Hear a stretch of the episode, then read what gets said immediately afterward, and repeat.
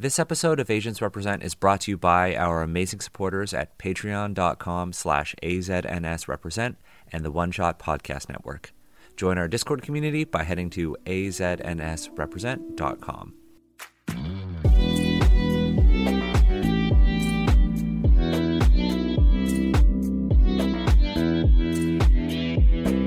Welcome, everyone, to Asians Represent. This is our two year Twitch anniversary. Uh, if you're listening, you know, to the audio, today is not a special day for audio because we've been doing this for a while, but this is our two year Twitch anniversary. Um, so, first of all, congratulations, Steve. Um, Congratulations, Daniel. Congratulations, Steve. I, I wore this um, Toronto Raptors jersey because it was one of the first things that I was wearing when we were streaming. Um, I uh, I felt a little weird wearing it because it's it's like a Jeremy Lin jersey, and then Jeremy Yeah. Lin's like, "Buy my NFTs," and then Simu Liu was like, "No." Which Simu Liu is the hero that we need. Shang Chi versus the NFTs, and just like literally, I was cackling. I was like sitting on the couch. My partner um, was like on the couch, and I'm just like trying to contain my laughter and trying to explain, hey, uh, trying to explain why I think this is fucking hilarious. And then you see Jeremy Lin come in and try to defend what it's all about, and I'm just like, oh my god, this is so cringe. Um, but uh, one of the things I dug up was uh, before we get even deeper is this early 2000s Toronto Raptors Vince Carter Before jersey. the color change. Carter, yes. yeah. Um, my my mom found it, and uh, I also have my Mighty Ducks jerseys. Oh, you can see my partner in the back. She just came home. Um, I've got my uh, an original Mighty Ducks kids jersey. Oh Um, my god. But I couldn't get it in time. I'll get it this weekend, and I'll share some pictures. Um, quack, quack, Quack, quack, quack. you know, look, you know how many times like playing. Oh, I'm gonna just write this down on the agenda because I I haven't. I need to talk about this. Daniel's baseball story plus stairs. Um, I will. I'll talk about this. But um, one of the things before we get into you know talking about Turning Red, talking about sort of the the criticisms of the film, um, whether they be valid or not, um, as well as just like our impressions and the the sort of um, the themes that the film kind of sort of like tries to embody. I think it's super important to put out some like content warnings before we get into this, um, because we are going to dive into themes of like abuse, intergenerational trauma, violence. I may cry during this episode. Um, I cried during the movie, but I wanted to, you know, be real up front. Um, I think it's really important for us to issue some content warnings for, you know, themes of, you know, like uh, abuse and intergenerational trauma and violence. Uh, really important. Um, but that said, um, Steve, Kienna, Sonya, Michelle, thank you for joining me. Uh, I know we were all just like, "Oh my god, turning red," um, Mhm, mhm. but you know, seeing a lot of the feedback that you know non-Asian folks had of the film, and you know, seeing that this is the two-year anniversary of us starting on Twitch, I feel like doing one episode after the other, week after week, was a good idea because this is an important one. Um, for sure.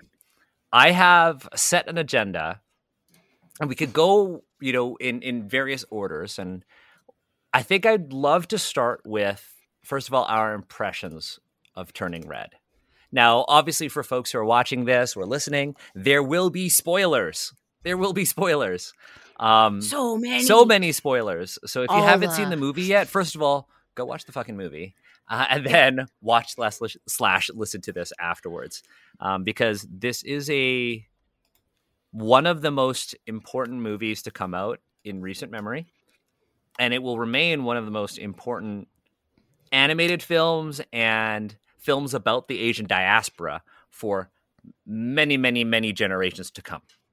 Um, Turning Red is a film about, you know, a, young girl named Meilin who has this familial curse. And when she gets like emotional and worked up, she turns into this giant red panda that you could see in Kienna's background. Um, uh, and there you go. And um, it's just kind of about the hijinks that kind of happen with this transformation and her desire to go see Four Town, a fictional boy band um, that is coming to Toronto. Um, on top of that, she has to deal with the fact that there are familial expectations and she needs to lift this perceived curse that is upon her. Uh, it is a very heartwarming film about a Chinese Canadian family um, kind of dealing with the sort of um, deeply embedded effects of collective trauma. Uh, and it is a fantastic film. What I'd love to do is kind of start with, well, what are your impressions of it? I mean, I know we all really fucking love it. Like Michelle, your your Twitter name. Um, I know we all really love it, but I would love to know from each of you what made you fall in love with this movie? Because we've seen, like, Encanto was a movie that talked about the themes of intergenerational trauma. Um, we we we have you know Asian representation in Disney already in other films like Shang Chi and uh, Star Wars Rogue One, Star Wars Rebels. We we have Asian characters, but why are we so jazzed about Turning Red? Uh, I, would love to start with you, Michelle, because you're on on the overlay. You are to my left. Like, what was it that made you just fall in love with this film, or just like, uh, uh I don't know, because we don't all have to love it. I mean, I I love the film. I don't think that's. I mean, my Twitter account name right now is Four Four Town Stan, so I feel I feel like it's a pretty.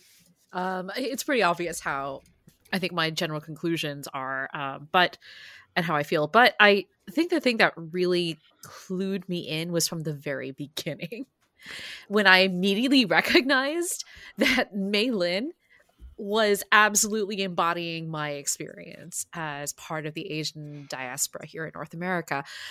The movie starts with a series of photos of her childhood. Now, I don't know about y'all's parents, but my parents loved taking photos of everything. Oh my god, I know. I have so many photo albums. I mean, they're not all with me right now. I think a lot of them are still in California, but like they just like the progression of growing up and then seeing her in both traditional clothing, seeing her um like bonding with her parents and things like that. Like that was just I, I immediately was like, boom, this is for me. I know exactly what wavelength this movie is on. And of course, the very beginning dialogue of um that Mei Lin talks about, where Mei Lin talks about like giving back to your parents because mm-hmm. they've made you. They you know? worked their asses off to make sure that they you could have the life that they never had. Mm-hmm. So and, the least you can do is everything they ask. And it's hard. and then they and then she goes like, well, that doesn't mean that you know you don't honor yourself as well. And so she start. I'm like, okay, interesting. And then just with like the cool little sassy walk down the street with her Tamagotchi and a flute case and whatnot. Um, but then you see later on she has like a little bit of she's still you can tell she has a little bit of trouble with that right? She's starting to break away with her parents. She's trying to figure out who she is um, outside of her family unit. And i think that was the immediate moment uh, that whole scene like that scene then transitioned to the intro scene etc to her parents. It was like that was exactly my experience growing up to a lot to an uncanny degree. Um, so I I just saw myself so easily within this character, um, within her experiences, within her family. Yeah. I also played the flute. Like, what about what about you, Kienna? So you know how there was that very infamous critique about how critique I say in quotation marks was like this movie isn't relatable. It's only relatable to Toronto Chinese Canadian girls and their friends. Hi, I'm the Toronto Chinese Canadian girl and my friends. Kienna, it's so exhausting. I should speak of. yeah, yeah. So um, there's there was uh, I think it was it was like in that moment where she's talking about herself at the very beginning of the movie, um, and she meets up with her friends, and I went, oh that was literally me and my friends at that age. Like after the movie, so I watched it twice on on release date, like literally almost back to back. Um, and my parents watched it the following day, uh, and I talked to them about it, and they're like, "Yeah, this person isn't that just that was just like this person who you were friends with and school. I'm like, yeah, you're right. like, and so it's this all these bits and pieces of it where obviously I felt myself very reflected in it because very specific. Um, obviously with a bit of a, a, a time shift difference in terms of like what the era was like. But there was so much. She was just a she was just a person, right? But there were details there that just fleshed her out. That wasn't just like slapped on as just like as like a an afterthought. Um, so she, this, this movie was just like immediately charming outside of that reflectivity as well, and and having literally watched it twice, like back to back, um, I was able to kind of just pick up and appreciate those things a lot more. Um, yeah, so I, I don't know. I, I am that person that's the movie is apparently for. It's almost like it's like, oh, I feel seen. I am seeing myself in media. I'm literally here. This is literally me. Um, yeah. But no, yeah, like I had the very hyper and also, Korean friend, so that was hilarious to be like, oh, yep, that's it. I had the tall, white, lanky friend as well. it was like, and I had like the off goth friend. It was just, uh, it was just kind of wild to look at that friend group and go, I can pick exactly which of my friends in middle school these were. That's this is wild. yeah, that was just a fun, a fun thing, and yeah, and just it's just a it's just a lovely story that's that that's all wrapped up into this. yeah, it's it's you know it's a fun thing being represented in media finally. You know. Yeah. What, what about, and that's and honestly that's just a bonus, right? Like I'm mm-hmm. I I loved the story and the characters and everything around it already, and then it's just like a cherry on top to be like, and this is also like being able to see my myself and and and my experiences and uh, people like me represented in the movie, which is kind of amazing. yeah. What about you, Sonya? Oh my gosh. Okay, so I've seen this movie probably way too many times already. I saw it with my sister uh, the day it came out. I watched it by myself as like background noise while I worked, and then I watched it again with my mom because I was like, "Mom, we're watching this right now." um, but like, it's it's it has to do with like what, uh, what's already been said. It's like that opening monologue. Like me and my sister were listening to that open monologue, and both of us went, "Oh no." because like it like Mei- Meilin's experience is not one to one, but there are those common threads of like my parents are both immigrants. My dad is like you know mixed from a country in South America called Suriname, and he studied in Holland before immigrating to the United States. My mom was born in the Philippines, and my mom denies this, but that part where she's where she's like, your parents came here to get and work super hard to like make sure that you have the, a life that they never had, and you, the least you can do is everything that they said. And I looked over at my mom like, yeah, that sounds familiar. She's like, I never said that, nah, Ning. I'm like, you literally don't hammered need to say my it. head. You literally hammered it in my head about like how, how far you had to walk in the Philippines to go to and from school and all that stuff. But um so like it Mei's experience was like super relatable because i too was in that phase of like i wanted to please my parents but also due to un, like undiagnosed add suddenly me as the gifted child could no longer mask um, being super smart because my grades were starting to falter because of like i couldn't focus in school. So kind of like the gifted child, perfect child expectations suddenly falling away, but also going through that phase where you're starting to come into your own and break away from your parents. And just very specifically, what May Lin went through with the drawings. Oh my God, the drawing scene is probably one of my favorite scenes because th- that is exactly what happened to me my drawings looked like that and like when i finally like got like a crush on a like a crush on a guy for the first time it was like i guess he's okay and the stupid eyes and Oh. Wait a minute. Oh. oh. fully rolling under the bed. And then also the fact that I had the power to draw. Like, I was like, it's, it's, literally that. It's literally yeah, that meme. Like, like that, like that meme is me back then and me now because after I watched Turning Red, I went back up to my room and started drawing shippy fan art of my OCs on my cake. nice. That's amazing. That's so amazing. it was just like I loved like there was so much of Mei that I saw myself as well as her friend group because um, for our viewers that saw on Twitter our post, if you saw the picture of me, I'm wearing a black shirt band shirt for a band called The Used, and uh, for me, I feel like I am a combination of Meilin, Priya, and Abby. Abby because I am hyperactive and cannot be stopped. Mei for the obvious reasons, like with Abby when she said, "Let's burn this place to the ground." I'm like, oh look, it's me. but like, and then Priya specifically because I saw her. I'm like, this is a girl that wants to be goth super bad but her parents are not letting her dress that way. And with me with that shirt for the use, that was the closest I could get to being an emo slash scene kid back in the day. And like until like I gradually just start buying more and more black shirts, and then suddenly my mom's like, "Oh no, what has happened?"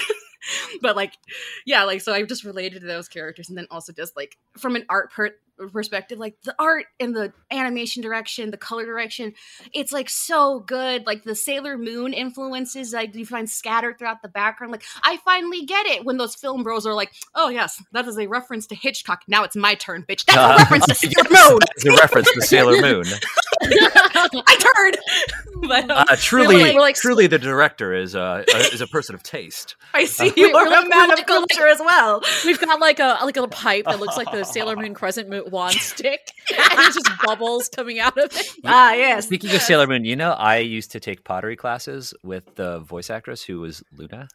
what? That's so cool. Yeah. You're just gonna oh drop this on us really yeah, I know, like this, this name drop. God. Oh, but, by um, the way, in regards to the art. Yeah. but also like just in regards to the art, like the lighting is so beautiful. I love the use of colors. Like Mei's friend group, they're like all compl- they're actually all complementary colors on the color wheel. So we have red, blue, uh, purple, and yellow. So they all complement each other. But then there's also like the color language of like Mei and her mom are kind of going in opposite directions. So Mei is red, uh, and then every woman in the family who has like you know rejected the panda and locked that away. They're all dressed in green. The ceiling circle is in green. Mei's mm-hmm. mom is on the verge of snapping at any given moment. So her red pendant is like the most prominent piece of like red panda jewelry you see throughout the series, whereas like everybody else is a little bit more disguised and stuff. But just like those little bits of color language is like, don't be she, let me in your brain. yeah. But she yeah. is. She's letting you in her brain. I know, yeah. and it's great. I don't want to live there. So, and Jin Lee is like neutrals.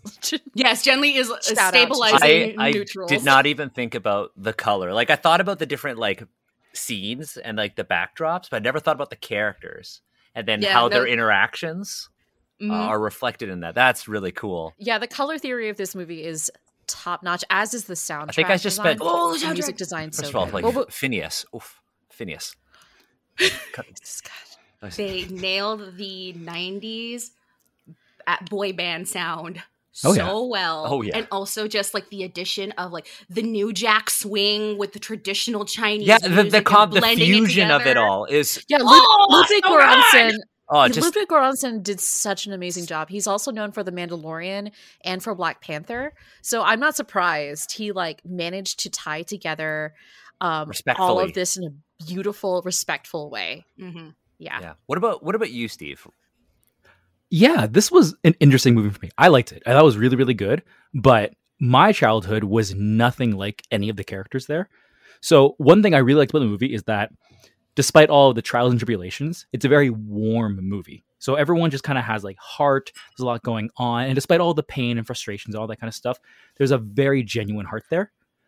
My childhood growing up was much colder than that, and my childhood growing up was probably more of like the stereotypical, you know, Asian boy growing up where I didn't get to hang out with friends after school. I went directly home and did homework. I never went to a concert because I was told we could never afford that. Um, so I never had these like ideas of, you know, hanging with your friends, making a plan, like making making sure you can like go to this concert kind of stuff. That would be completely out of the question. In addition, you know, my parents, we didn't watch TV together, so we don't get to share that moment. Uh, when it came to meal times, we didn't talk to each other. So my childhood growing up is not like this at all. That said, the movie itself, I can see exactly what's what's going on, and the word I would use to describe it is intentional. So I can feel the director putting in the intention behind certain things, and that allows me as a viewer to understand more about their perspective. And that's really really important because I knew going into this that it probably wouldn't be my perspective, but I'm here to watch it to connect with it however I can, and then take that away and think about it more and then continue that conversation with other people who I love and respect, kind of like we are right here. Mhm. Yeah. So that's one reason why I'm so happy we're doing this because I'm coming from this like, oh, it's a really cool movie. Here are the things like I really stood out for me. I'd love to know what kind of stood out for you. Where do we overlap and where don't we? Because I think that's really good for both of us. Mhm. Yeah, I uh, similar similar to you, Steve. For, so for context, I, we should have said this too. For context, I was born and raised in Toronto. I actually went to the same elementary school as Domee Shi, um, and it's actually a s- The name drops in this More episode. but the, but the uh, but the Yeah. school is interesting because it's it's so far from where she grew up, like where she lived. Um, but it's also not very close to Toronto's core. Like her experiences and all the Chinatown references are not of the central Chinatown in Toronto. It's actually Toronto's East Chinatown. Um, Mm. that they reference a lot, especially in that streetcar scene in the beginning. That's that's that's East Chinatown and far and beyond. Um, so for so for me, my when I watched it, very very similar reaction to you, Steve. For me, it was like on one end, it was like, oh, super cool. This is Toronto. I, I get that. On the other end, my initial reaction is honestly envy. That was Oh, my yeah. initial reaction to this movie, and it was envy. Um, and I know my, my partner is actually watching the stream, which is why I delayed us starting a little bit so she could get home to watch it.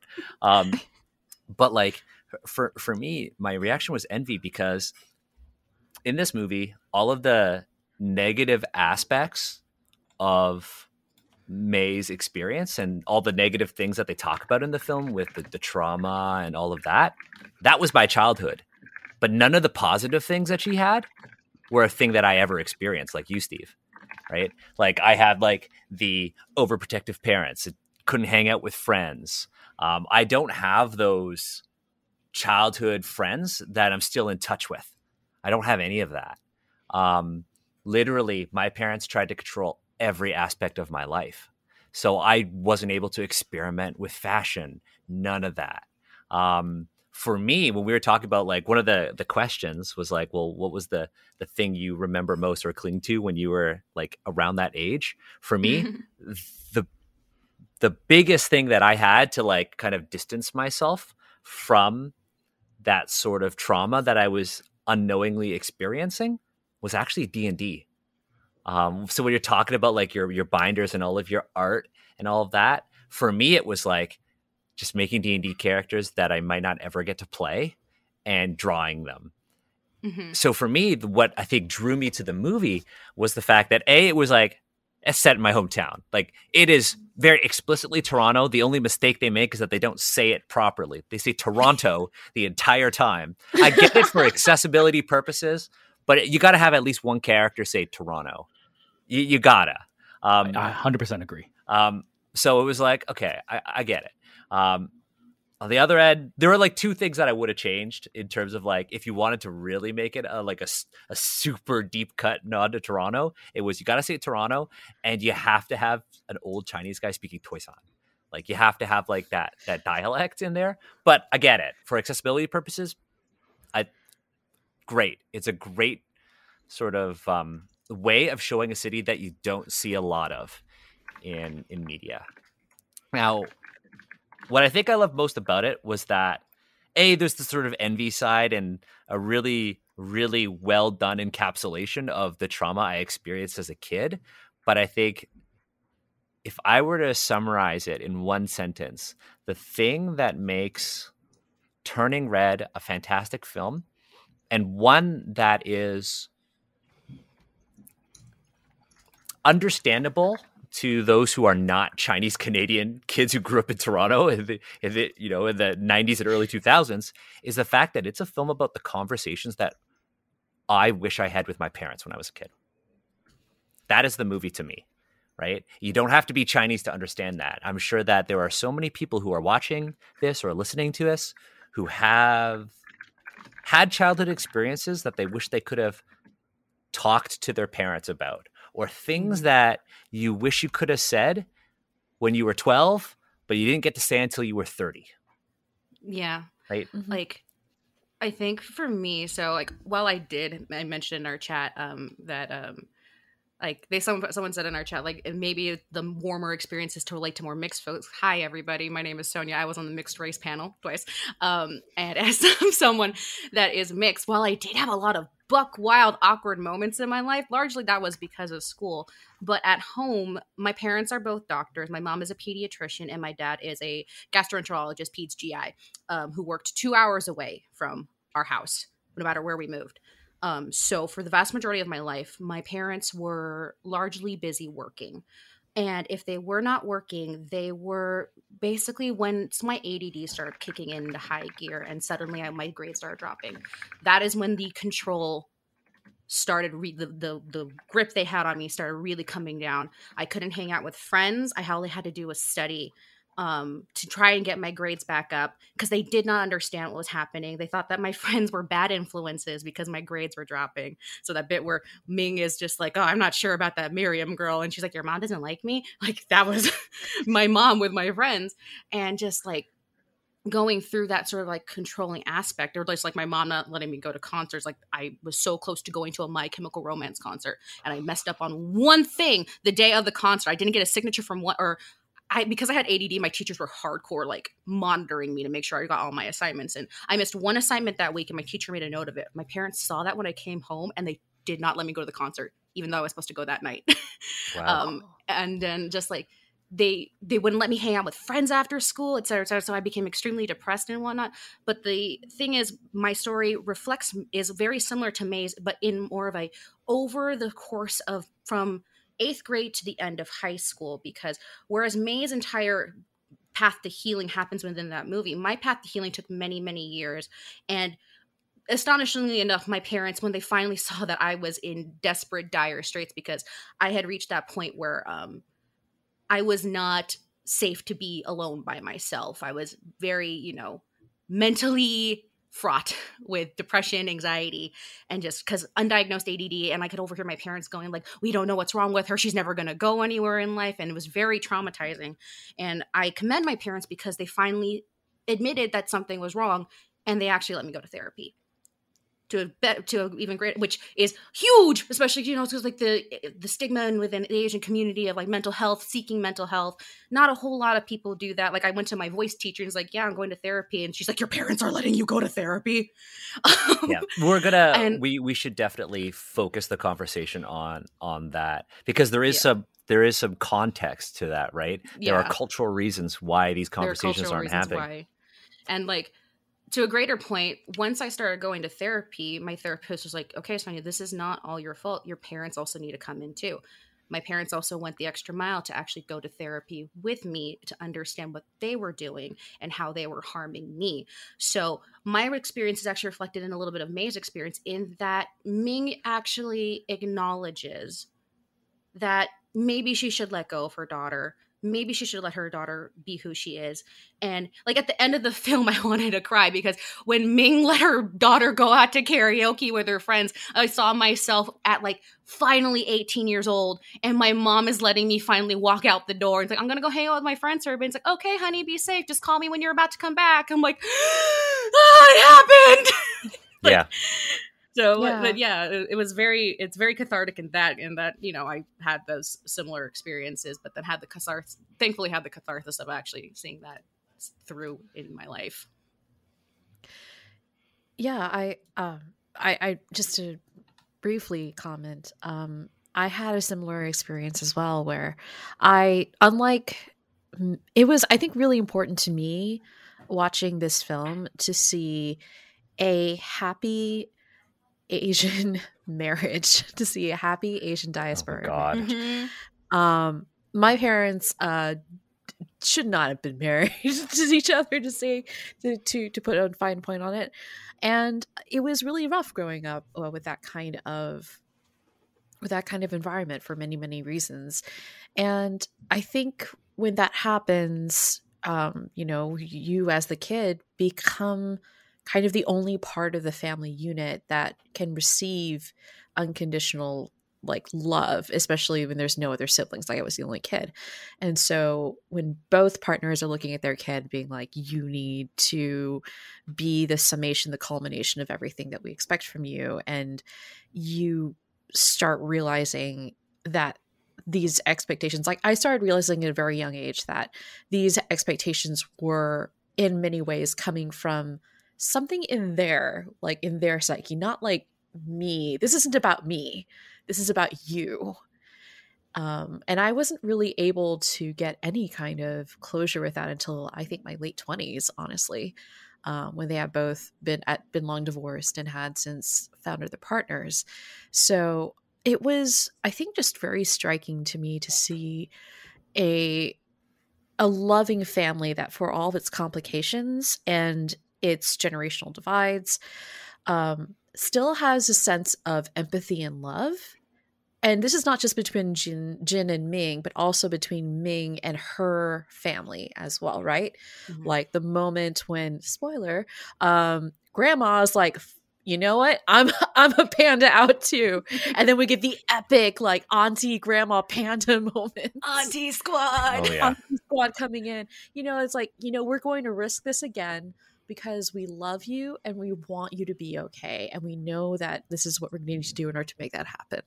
So, um, I think it was just really wonderful to portray that, especially given so much media representation of Asian families being like Tiger Mom or like, yeah. And I mean, like, this is not to say that, of course, you know, like I, I grew up in a very abusive Tiger Momish household, but it's great that not every family is like that. And it's great to see that it's not just this one thing.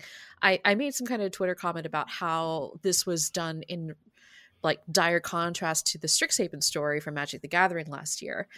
Um, in that story, you know, we, we have the tiger parent kind of just running wild, that whole trope. Whereas here, we are actively deconstructing that. We are actively meeting that. We are taking it down. Mhm. So, Like Ming is still a tiger mom, but she's a tiger mom that we can understand the motivations behind why she's doing what she's doing, and like we see the reasons why she's kind of in that tiger mom aspect, just like through the reve- revelation of her own personal generational trauma and whatnot. yeah. I mean, uh, to that extent, I feel like she just becomes more of an overprotective immigrant mom more than Yeah. like the than the actual the tiger mom that I guess referring strictly to like the book. Oh, the Yeah. book. Okay, then that makes Yeah. sense. Yeah. Yeah, I mean, Also, speaking of Ming, Sandra Oh voice acting. Yeah. A plus. everybody, everybody, everybody in that movie. James Hong, first of all, come on, like, Yeah, I was like, hey, God, that path was so y- yeah, fuck, fucking fucking legend, It was Loaded. fucking ridiculous. legend. It's true. Um, For- and for- also all like appropriate racially for who they were like we didn't have any weird voice acting like as much as we normally do of like hi Yeah. here's an asian person voiced by a, a white here's person your South honestly, Asian I- representation with one South Asian voice actor. I, I'm honestly just glad that they didn't put Awkwafina in the movie. Let's be honest. Yeah. Um, for But for me, it was like it's interesting hearing your your story, Sonya, because mine is like the exact opposite. Like Mhm. I had to endure so much growing up.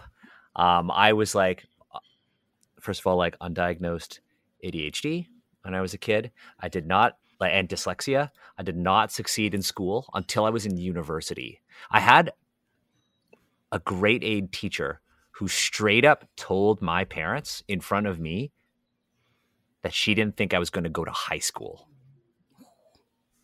Right? I've had one good teacher uh, before I got to university. And when I was a kid, you know, I'm the older brother, right? I am the, all the Asians are going to get this. I am the first son's 1st Mhm. son, Oh, no. right? So, like, Oh, Oh no. like this shit is rough. So not only do I have undiagnosed ADHD and dyslexia as a kid, I also have a OCD, which I get from my mom. Um, now, at the same time, I'm not doing well at school. I have a ton of energy. I get into fights. I go to the office all the time. Right? It is like awful, awful. Like just could not. And my parents' solution was not to talk about it or to see Mhm. why, was to be like, you know what, we're just gonna fill Daniel's life with more shit. Yeah, because Eh. if we can fill it every single second of the day, it's got to burn off It's his energy. burn it somehow. off. So my well, you my don't have time to get in trouble. exactly, you don't have time to get control, or as my dad says, you have no time to go hang out at the mall. So what Mm. my parents did was, like, first they were like the Canadian thing, we're gonna put you in hockey, right? Um, and then we're gonna pull you from hockey, and then you're gonna do figure skating, so that when you go back to hockey, you'll be better. Wait, what? You were you were you did You figure figure skating? Oh yeah, I'm a I, I can skate. Dan- Daniel's just like dropping all these Um, bombs. Like, and then oh, I we're used to gonna, do and then, but then my dad's like, oh, I don't like, and this is actually a really good thing that my dad did. Kudos to, to my dad. Uh, he said, I don't like, like the culture of hockey parents and parents who take their kids to hockey. So you know what I'm gonna do? I'm gonna put you in like the whitest sport ever, competitive swimming. Um, and then we're gonna put you in competitive swimming. And literally up until grade twelve, my my life, my day, consisted of getting up at five o'clock. My dad drives me to the pool. My brother too. We train. I walk to school with a backpack, a backpack, and my gear. I walk to school. Go to school. I'm there before everyone else, right? I eat breakfast at school. I do school. I walk back to the pool after school and do my homework in the bleachers. I train again, and then my dad picks me up. I go home and I eat dinner again, finish homework, go to sleep. That was my life Mhm. um, for most of my childhood, right? Um, and I didn't have a lot of Asian friends because of this, because the sport at the time super white. Um, and so for me, the sort of respite from this I got was when I started working in high school. Like getting a job meant I didn't have to be around the things my parents wanted me to do. Yet I was your freedom. it was get literally getting a job was my freedom and it was like it was the one thing i could control in my life and it was me getting a summer job at the museum and then working there on the weekends and it meant i didn't have to train on the weekends it meant i can actually go and do something i liked um, i also you know happen to have like a life threatening nut allergy. So when you have an asian tiger mom and there is a thing that could kill her her son well good luck being able to do things.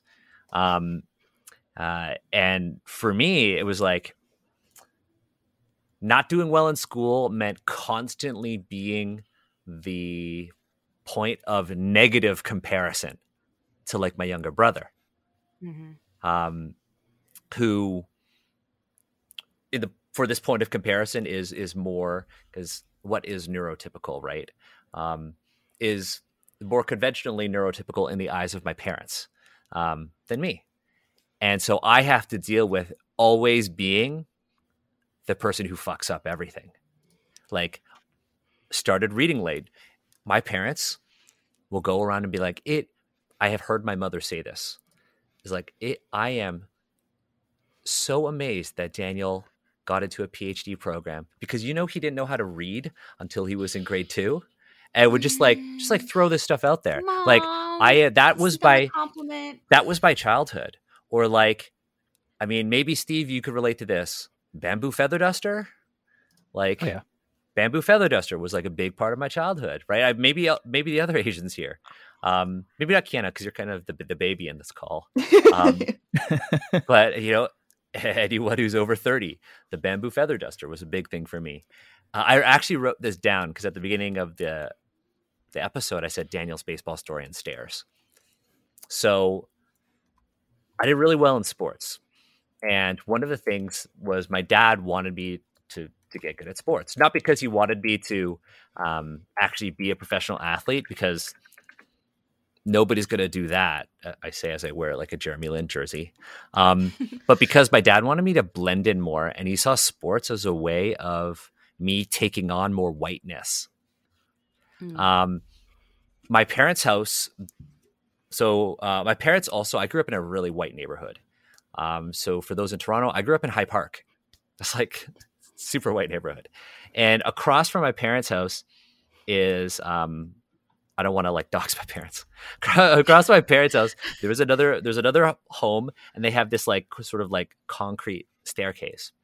And my dad used to do this thing where he used to I used to have it. He used to give me a tennis ball, and I used to have to throw the ball and hit the steps in order, up and then down. And I couldn't come in until I did it in order. And if I missed, I'd have to start again. And so I had to do this. This was my childhood. Um, it was like, oh, you want to learn how to you know catch a ball better? Well, you have to learn how to dodge them, and they'll just whip balls at me. Yeah, Oh my god. I had I had Yeah. the stereotypical Asian childhood, except Mhm. I am not the overachieving Asian. So for me, again, the reason why Turning Red resonated with me was because it's what I actually fantasized having. Right? It's like I couldn't see anything other than having this kind of familial relationship, but at least I could be good at things that my parents would be proud of. So 12 year old Daniel is like, Meilin is is living the life that I would have wanted. And the traumas mm-hmm. that she has to deal with, that's just part of the deal that I would get. Right. And that's kind of where I want to segue into. And it's this idea of intergenerational trauma. Like, what is that? How do we all perceive that? Because intergenerational trauma like affects communities very differently. And it's not an exclusively Asian thing, as we've seen with the incredible film that is Encanto. When I say intergenerational trauma, like what do you folks think? Uh, well, first of all, just thank you for sharing, David. Yeah. No worries. I you know, you know how I'm just like now I'm just like hardwired to turn my trauma into a segue. Um, Oh, but, mood. You've been I podcasting don't too know long. if that's podcasting a for long. good thing. um, but like That's I how you think spot maybe that's podcasters. something we need to address. and now for today's sponsor, Hello Fresh. that- but if you ever you're at a party well, and someone what? turns their trauma into like a story, you can be like, "You podcast, don't you?" Podcast, Well, you know what? We actually, Podcast, Steve, we had a conversation about taking on a potential sponsor for the next couple episodes, and and we were like, no, Is it Hello Fresh? no. It wasn't HelloFresh, It wasn't but we were talking about this. We were talking about this, and we said no, no to sponsors. Thank you, patrons. Oh my god. Um, let's let's You doing, you doing okay? I'm, go. I'm, go- I'm okay. I'm okay. you, you You- good? You know how you like deflect with with comedy? This is yeah. Yeah, Oh, I'm yeah. gonna Um, be like, we're just gonna take the podcaster dial but and let's- like just but let's- turn it down a little I don't want to. I do want to dive into this intergenerational trauma thing. I like. I have a definition in my head and my notes of, of what it is, but I would love to know what kind of comes to your mind when you when you hear those those words intergenerational trauma, because it is a core theme of Turning Red. Like Steve, you, I, I want to know what you think. Yeah, I mean, let's let's go back to like the bamboo feather duster and all that kind of stuff. Let's talk So what we're talking about is we're talking about hitting your children. Um, So Yes. when Daniel said bamboo feather duster, it didn't connect with me because my parents used their hands to hit me. Um, but I understand because talking to other Asian uh, boys, especially, um, that's what was going on. And then, of course, for uh, girls and all children, there are various ways that this might affect your childhood. So when it comes to intergenerational trauma, I remember sitting around thinking, you know, why are they hitting me? But why is it not okay if I hit someone my age at school? And part of like that realization, like a, a a milestone moment for me was like, oh, it's because their parents hit them. So parents are allowed to hit people. People aren't allowed to hit other people unless they have that relationship. Which saying out loud, super fucked up. But also, you know, that is kind of what's going on. So when intergenerational trauma comes up, what I think about is traditions, I'll call them, rituals, acts that perpetuate through each generation. And it creates this kind of bonded experience for better or oftentimes worse. So when I think of intergenerational drama, I'm thinking of like those actions permeating through the generations. And then what I can do is I can think about it and and, dis- and discover how I want to engage with it moving forward. Yeah, and you know, once we kind of go through everybody and kind of get our collective sort of definition of it, I, I would love to talk about examples within the film and in, in real life. They don't necessarily have to be our own personal experiences of this to provide some context to folks. Well, what about the rest of you? When we say intergenerational trauma, what do we mean by that? Kienna, Me? you should. Oh, Yeah, Go, sure.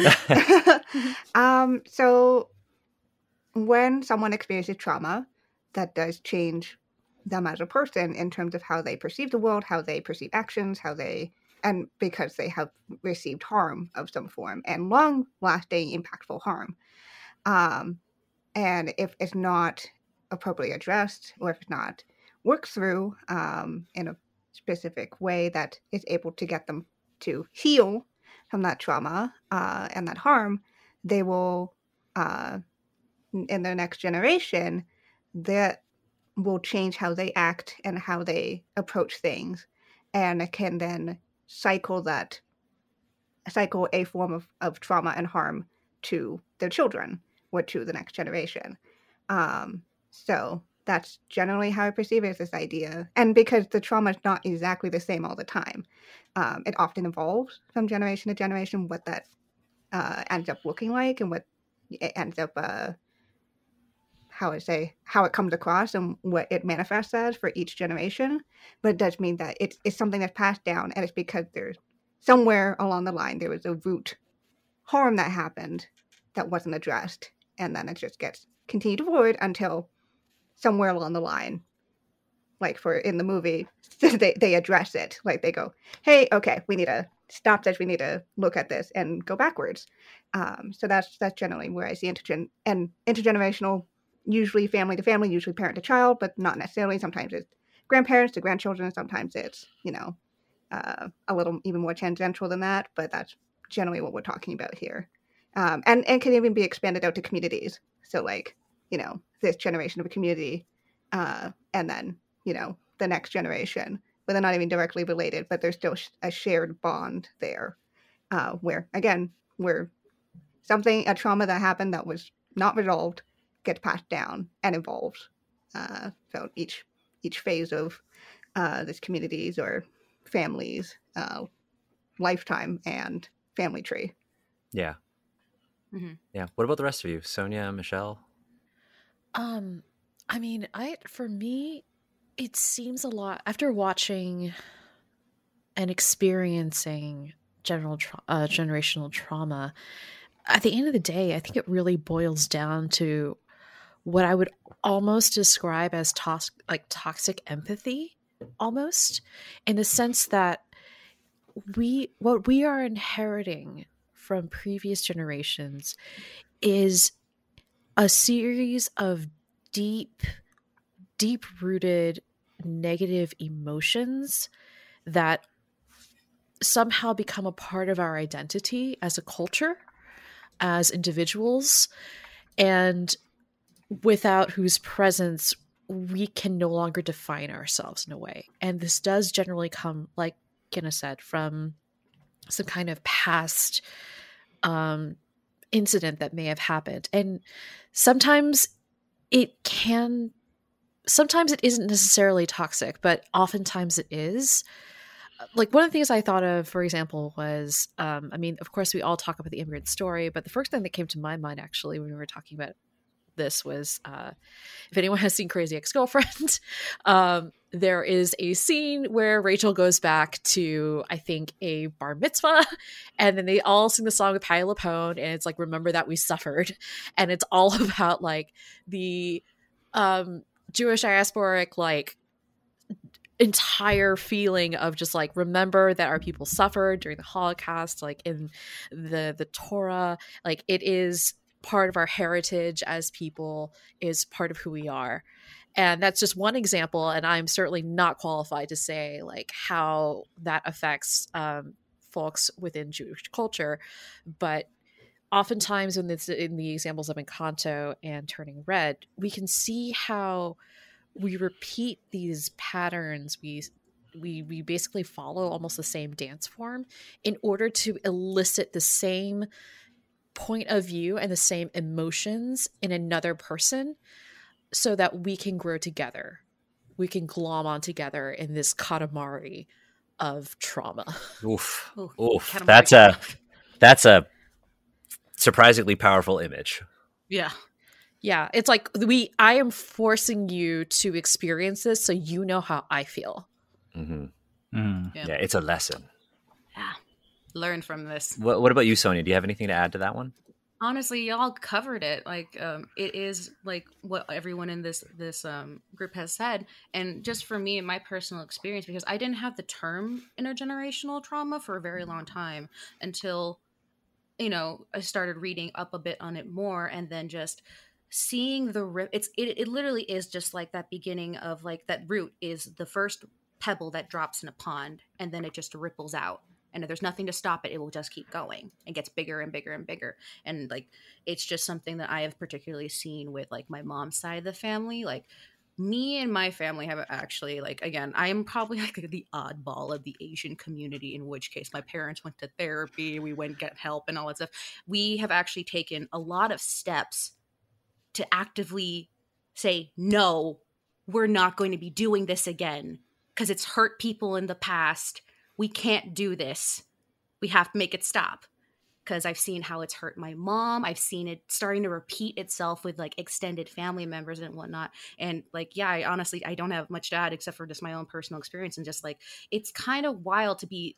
It's like Plato's allegory of the cave where the shadows on the wall are one thing for so long and then when you step out of the cave and you realize what the shadows are you can't see it the same way again that's how it was for me with intergenerational trauma where i just thought this was just kind of like this is just how it is right Yeah. and then i learned the term and i'm like oh wait yeah. hang on a second Yeah, it's so like part of you, right? yeah Yeah. I think Don't realize what it is. I think one of the the most important aspects of the movie is that it is a great way for a parents and like adults to kind of understand what intergenerational trauma is, but also a great way for parents and kids to kind of have a conversation about it.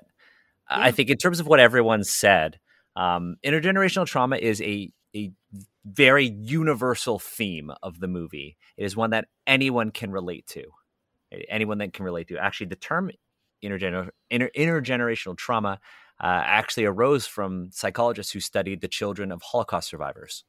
Um, but uh, in terms of like kind of summarizing everything, um, in my notes, I wrote that intergenerational trauma is is trauma that's passed down from those who directly experience it to subsequent generations. Like Kienna said, this could start with sort of an individual experience uh, or events that affect multiple family members, such as like siblings, or even like the collective trauma of a larger community, like a cultural group or a population. Um, for instance, the Jewish community during the Second World War, or the Chinese community during the Second World War. Uh, great, a great example from my childhood of this sort of intergener- intergenerational trauma that I was able to deflect was the fact that my grandparents would be like, "No Japanese people," right? Um, and I was like, "No, that's wrong." But one aspect of intergenerational trauma is how deeply embedded it becomes in our lives. It becomes something that you accept, right? Like I said, like, yo, I want Mei's life because she has friends, she has some freedom, her parents are proud of her achievements. And in that, I didn't even say, oh, yeah, well, she's got to deal with all this trauma because I'm like, yeah, that's just kind of a part of my life, right? Because how deeply embedded it becomes in, you know, families and these family trees this manifests in learned behaviors in, in, your responses to this kind of abuse right? And that said it just becomes incredibly difficult to acknowledge until you're like you said sonya until you wait wait wait this is a thing? Until you actually read into this being a thing right? Yep. um oh wait like and in uh in turning red there is a thing that kind of prevents that acknowledgement from happening. Because remember, th- th- these things don't exist in a vacuum, right? They exist in this sort of like intersection of like culture, psychology, different family dynamics, different levels of family. And one that is very, very obvious in this movie, if you are Chinese, is the concept of face and the culture of silence in Chinese culture, but also wider Asian cultures when, when we're talking about the culture of silence, right? Um, because the culture of silence and the fact that you don't talk about your trauma and you don't talk about your mental health, and where someone like you, Sonya, says, Hey, I had an atypical Asian experience because we went to therapy, right? Me here being like, like, I've gone to therapy myself, uh, but I, no way am I ever going to be able to get my parents to go or even articulate what that is. Um, some things that I've talked to you folks about that I won't talk about on air, but I got a, a diagnosis recently, and I talked about it to my parents, thinking that it would bring up positive conversation. I tried to turning red my life, um, Mhm. but just the end of turning red. Um, and my parents blamed me for it. This was like six months ago. Um, so, in Chinese culture, we have multiple intersecting social concepts. Um, the most important of which are called um, mianzi, face, and lian, which is kind of uh, a related term to face that represents your personal integrity and your moral character, right? So these all tie into another thing that is present in many cultures called filial piety? The behaviors, the intentionality behind your actions that are related to respect and being good to one's parent. It's related to things like Confucianism and things like that for Chinese people. Face is a very distinct part of Chinese culture, and it is very clearly on display in this movie. So, if you didn't listen to episode 37 of Asians Represent, where we talked about this um, with some amazing guests, um, face is basically a representation of the positive image of yourself. Meilin talks about this in the beginning of the movie. I get straight A's. I'm good at all of this stuff. But underneath it all, there's this sort of darkness that she hides, right? Her mother is this very proud tiger mom. But underneath it all, she was hurt because of the way she had harmed her mother, right? Um, but they don't talk about this because your face is that image that you have. It's this it's almost like your identity. It's your status, your power, your reputation. It's what you can wield against other people. It's what you cultivate, right? The more face you have, the more seriously and respectfully people treat you. Um, now, in turning red, for those of you who are listening or watching, or even in the the Zoom call here, um, who have never heard of the term face, could probably see how this can kind of drive a lot of social interactions for Chinese people within and between families, or within you know, or between individuals. Right? A lot of people don't like to ask for help. Steve, you of all people know I'm terrible at it. I'm Yeah, terrible at do. it. Um, and you you check me for it all the time, and I appreciate it. Um, but not everybody has like a Steve in their life, right? Everyone should. Have a Everyone Steve. should have a Steve. Um, Have And a speaking Steve speaking of our new sponsor, Steve. speaking of our new sponsor, the New Wizard spon- School that is Steve. hello Steve. Steve. Hello, Steve. Oh, Every week, hello, you- every hello, week, Steve Hello is, Steve Hello Steve just an app. delivers a wizard.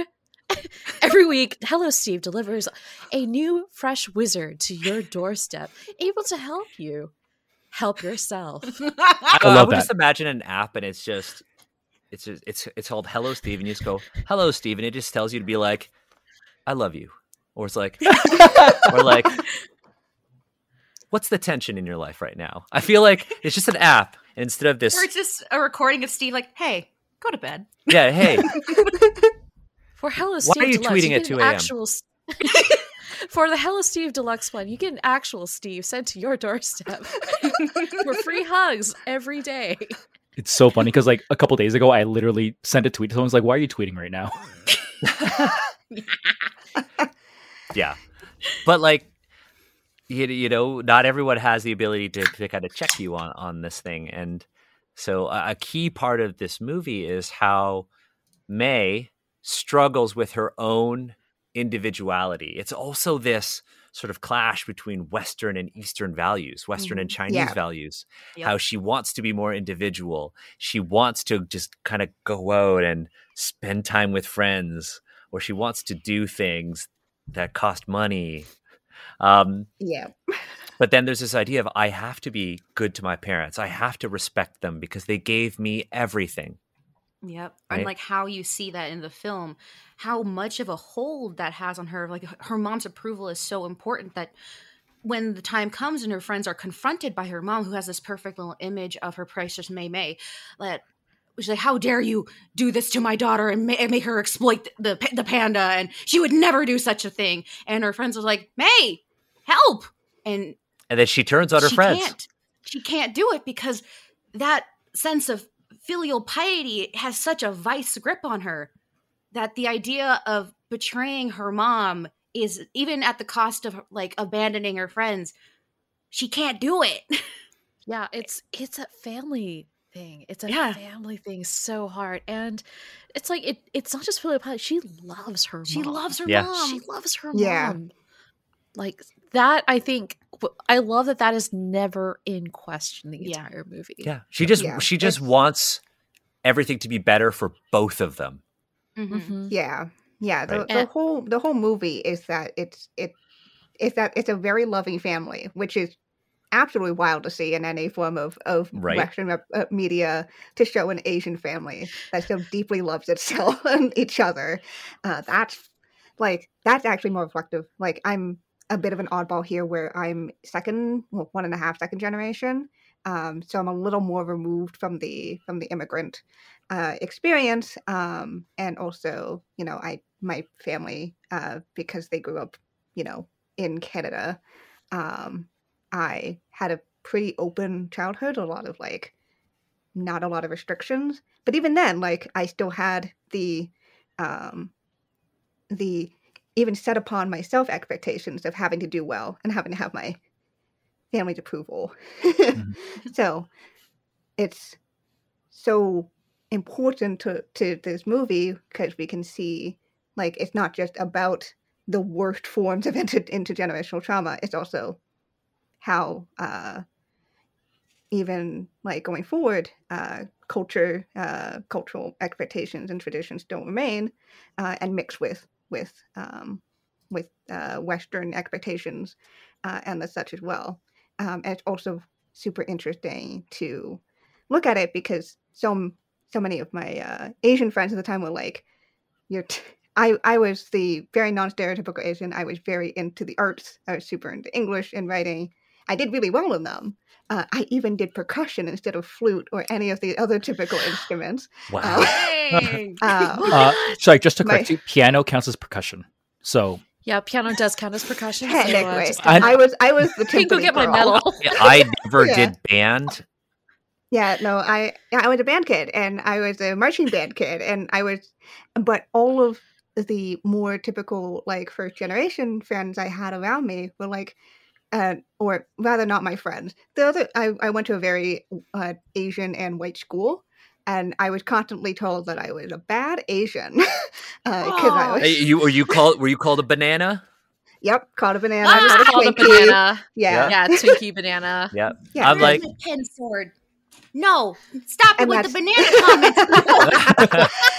um, but yeah, it's like this this intergenerational trauma. Like I can I can still look at my own family and go, yeah, like there's some stuff there that that has carried into like how I exist in my life and all that stuff. Particularly my high expectation for how to do stuff, not asking for help, etc.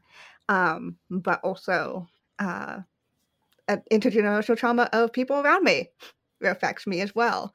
Like the idea of like, hello, you have to be a very specific kind of person to be a real Asian. And I'm like, it's ha- hmm. mm, yeah. So that's that's something I had to I had to experience and live with and and and grow into. I mean, let's not even talk Uh, about the whole like the, the themes that were discussed in the mixed race episodes as well.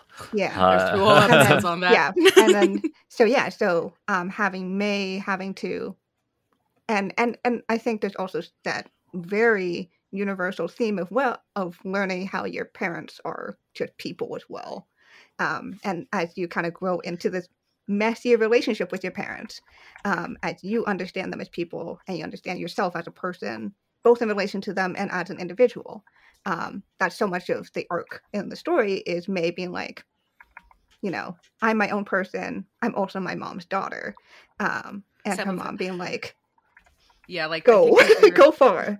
My favorite quote of the movie, just because also has like such a cool visual for me, is like, "I'm my own person, but some of her moves are also my moves," and just Yeah. like I, it's very then I, the reason why that saw that that line sticks in my head so much is because because I noticed on my second viewing of the movie there's that line and then there's the scene where Mei's mom goes ape shit in the Daisy Mart and Yeah. they're on their way home and Mei's just very quiet in the car. She's like, I'm fine, I'm fine. And her mom reaches over, brushes her hair, tucks it behind her ear, and touches her shoulder.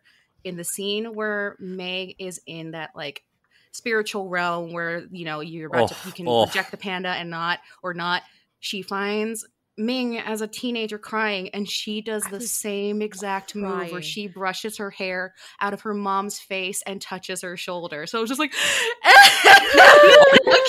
oh, so that was that exact moment when I paused the movie. I turned to my partner and I said, "I'm going to cry." And she looked at me. Was like, "What?" And then I started bawling, like like uncontrollably. Saw it was ugly. Like I think I I I think I cried for like Yeah. ten minutes, fifteen minutes. I was yeah i like i had so at this point like my so my partner had been sitting next to me and then i grabbed his head and it was like next to mine and then i had like a stardew chicken plush in the other hand no and then i had no i had my cat in the other arm and i was like you just need someone to hold. Yeah just And it was that moment when I was like, Ah. that's the realization that I want to have. Now, I've talked a lot about like my own trauma and obviously, you know, with you know things like discussions of this, I do want to bring out some positive resolutions. One of the best things that ever happened to me and my family was actually the pandemic. Um because I'm not I would never really like super close to my family. And the pandemic actually brought us closer together. It was like we're going to do everything that we can to spend time together because we don't know if you know if if something could happen. The things that were important to us, things like money, status, you know, power, all of that shit are unimportant now because well, that doesn't stop a virus. Right? So we got closer because of the pandemic. Like I call my mom every day to to check on them, right? Um, my partner and I go to go to dinner with them every Sunday or every Saturday. Literally going going to dinner tomorrow for my dad's birthday. And you best know I'm picking up Congee Queen for the Toronto Chinese people. Um, best know I'm picking up Congee Queen for him. Um, we're better off now because our priorities have shifted, right? We don't talk about money or things like that anymore. We talk about are you happy? Are you healthy? Are you doing well? I literally um we started playing D&D like like in 2020 and my parents kind of understood what was going on. They still don't get it, but they kind of respect it now. Um, I told my dad about Candlekeep, and I remember exactly where we were driving. Um, we were on Parkside going towards the lake shore, right where the park is. There's a little bridge on the highway, and I told I told my dad that the book was out and it was a New York Times bestseller, and he said, "I'm proud of you." And I actually saw a TikTok, and they were like, "You know what's the most inaccurate part of Shang Chi? When his mom tells him he's proud of it when he's a kid." Um, but that was the first time that I can recall my dad ever telling me he was proud of me for something that I did for myself, not something that I did for them. And so while I have decades of trauma to ha- like unpack and deal with, I'm working on it, right? And I can acknowledge it now. And with turning red, I have a tool to which I can say, "Hey, let's talk about this movie." Right? Now, there was some pushback to this movie when it came out because a lot of people, particularly a reviewer named Sean O'Connell, who said, This movie is not good because I, a white man, cannot relate to it. And one of the, uh, we have lots of questions for patrons, so I want to make sure we focus on them. Um, but I'm one fine. I'm calm. I- But by the way, I, I wish I wish he had said as a white man because it would have actually shown more. It would have actually intelligence been- and empathy. Yeah. It would have shown- It would so- shown self-aware. self-awareness. Literally, yeah, exactly. he could have just said, as a white man, I can't relate to this, but I could see why people like it. No, like, are your instead- empathy muscles just that yeah, not Instead, he stretched? Like, it is exhausting to watch this movie. It's Which like I am so term. sorry. You cannot watch a girl go through magical panda puberty and empathize with a large po- well of the population that goes through puberty and does this shit minus the panda. You cannot empathize with that. But for some reason, you can empathize with a car that has a face. you with- can empathize with a fish. You can empathize with a fish that loses his entire family, or like Garbage robot. it's or it's too garbage it's so niche. Or, or It's how so about niche, a, like- a- Robot. yeah, like a rat that wants to become a a rat. You like can a- a believe- cook. Yeah. Yeah, Yeah. you can believe that the greatest chef in Paris is a rat piloting a scrawny red-headed white boy like he's an Evan Can we Evangelion. first of all talk about how the rat has an American accent but is a French rat? Yeah. Let's talk about that. Why? Everyone has an American. Everyone has an American accent except like three characters. Yeah, yeah. like it's too niche. I'm like, so So the the story of an old man and a chubby Chinese boy and a talking dog taking off in a flying house to South America is not niche. So one one of the questions that our, our patrons brought up was, um, and uh, is that you know we talk about the perception that Turning Red is a weak Pixar movie because it is not a universal story. I'm offended. Now, obviously, like that is what Sean O'Connell, this writer, wrote in his original, now retracted review. Um, I will drop a link because the internet is forever to the original review Yes. in our chat. So Live Uh, you your folks can read it. Mr. um, if you're listening to the audio, um, Patreon will have show notes on all of this stuff about inter- intergenerational trauma and everything like that. But in his review, he basically said, Hey, I can't relate to this. This movie is not for me. Therefore, this movie is not good. Um, Yeah. And it was Like- very much a symptom of how a lot of the critics that we rely on to learn about films are all white dudes. Um, oh yeah. And that this movie white dudes with like sorry the white dudes with that are so used to being catered to them and their experience that there is no desire to be like oh this movie is not for me but i can see how other people Yeah, or like all the white critics who are like, "Oh, all these, all the the cast members of Squid Game, how are you enjoying your newfound celebrity, motherfucker, motherfucker?" spielberg saying that squid Spielberg? Game's Yeah. celebs are like unknown i'm like excuse me do you do you not know who this is yeah, like come on, but like it for me, I I think the fir- the first sort of objective response is there are many universal themes in Turning Red. Um, the idea that your parents are people too. They are flawed, and that's part of life. That's not a Chinese thing. That's not a Chinese Canadian growing thing. That's not a and- Toronto thing. Yeah. Like Mhm. growing up is a very this is a very if you look down at at this whole thing, this is a very typical coming of age story. Like I don't even know how oh how yeah. more typical you can get of the the general arc of like child and parent you know they they love each other but child wants to be more independent and more have their own life.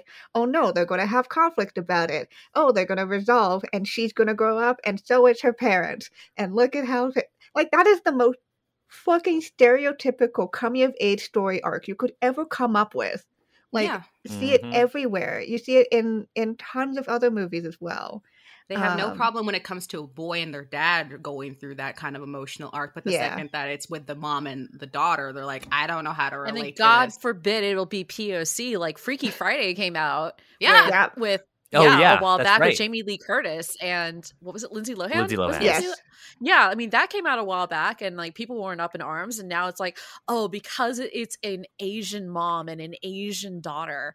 and the, um, yeah Uh, going also, in the uncomfortable uh, dressing. It's not uncomfortable because we need to talk about it. They're talking about puberty and having a period. I mean, that's a whole other thing, right? I mean, one one thing is like, first, Things! yeah, options.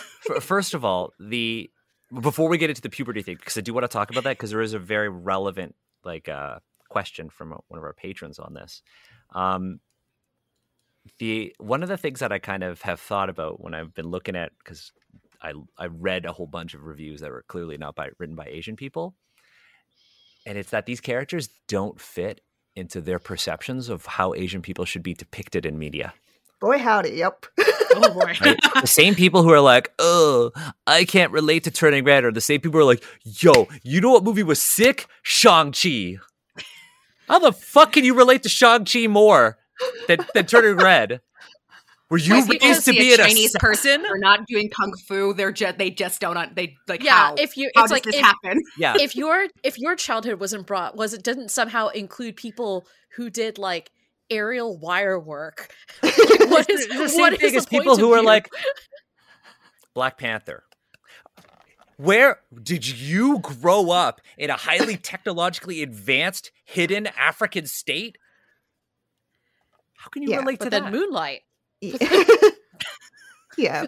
Right? And I think I think it's important then to to to take that one step further and go, does relatability or universality universality make a good movie?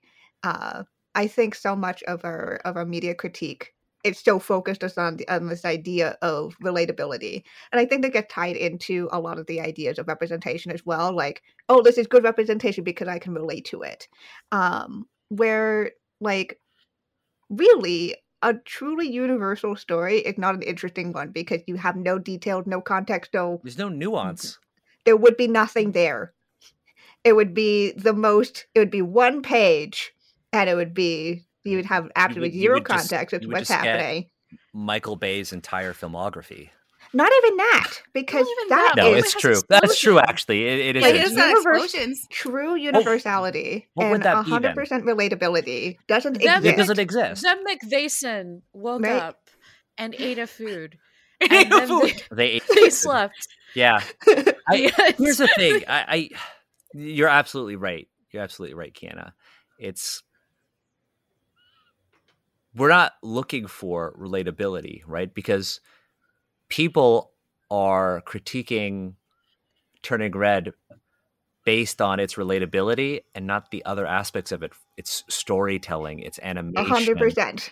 right? It's the voice acting, the production, the art style, the, the the color palette. Honestly, I thought that while I don't agree with all of it, I thought that you know, Accented Cinema's review of Turning Red was a really good one. It's a great review.